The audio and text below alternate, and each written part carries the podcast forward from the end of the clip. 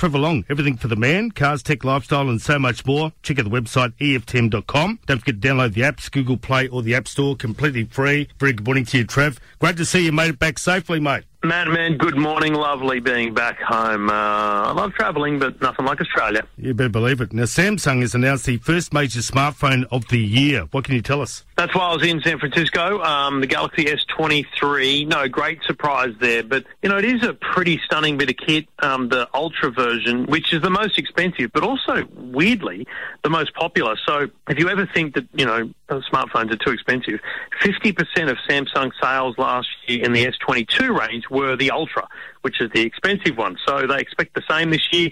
This year it has a 200 megapixel camera and stunning nighttime capabilities. It basically turns night into day for photos and astrophotography. So especially out in the beautiful rural area where you are, mate, point this thing at the sky for five, ten minutes and capture the most stunning photography of our night sky, galaxies, uh, all that kind of stuff. Remarkable capabilities. I haven't tested that myself yet. Going to head out to the bush myself soon, give that a crack. But uh, it's just remarkable what this thing can do. The entry level model starts at thirteen forty nine, and uh, you spec it right up with uh, with everything you need, and you could spend up to twenty six forty nine on this phone. Safer Internet Day today, and lots lots of talk about Netflix cracking down on password sharing. Yeah, this is an interesting one. It hasn't been announced by Netflix, I should be clear, but they leaked online um, a part of their uh, their kind of help documentation, which has since been removed. That essentially re- reminded people that they're going to stop. They're going to start doing this. So if you're sharing your password with someone else who doesn't live with you,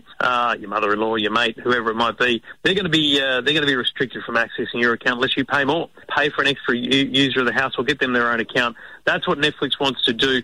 I've explained as best I can on the EFTM.com all the, the way this will work because people worry, oh, how will I go to my holiday house? How will I travel? Whatever.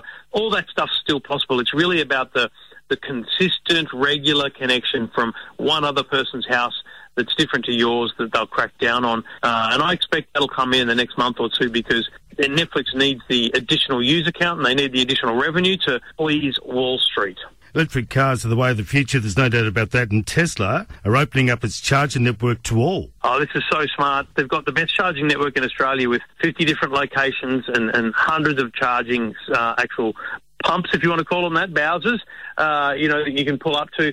And their network is great in that sense. You can you can pull up somewhere and there's four or five available, whereas on the RACV or NRMA charges there might be just one in a town. So te- what Tesla's doing is slowly. They haven't announced them all yet, but five of them to start with.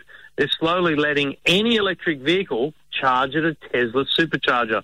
So that means that any electric vehicle owner will be able to drive the highways and pull into a Tesla charger, uh, as well as all the other ones that are available. It's a smart business move because they charge for the energy you uh, you buy from them, and uh, they're like the servo of the future, uh, the Tesla superchargers. He certainly knows his tech, doesn't he? Trevor Long, everything for the man, EFTM.com, cars, tech, lifestyle, and so much more. Get to the website, download the apps, and get around it and obviously support it. He's a great man. We appreciate your time, mate. We'll catch up again next week. Cheers, mate, man. Talk to you then.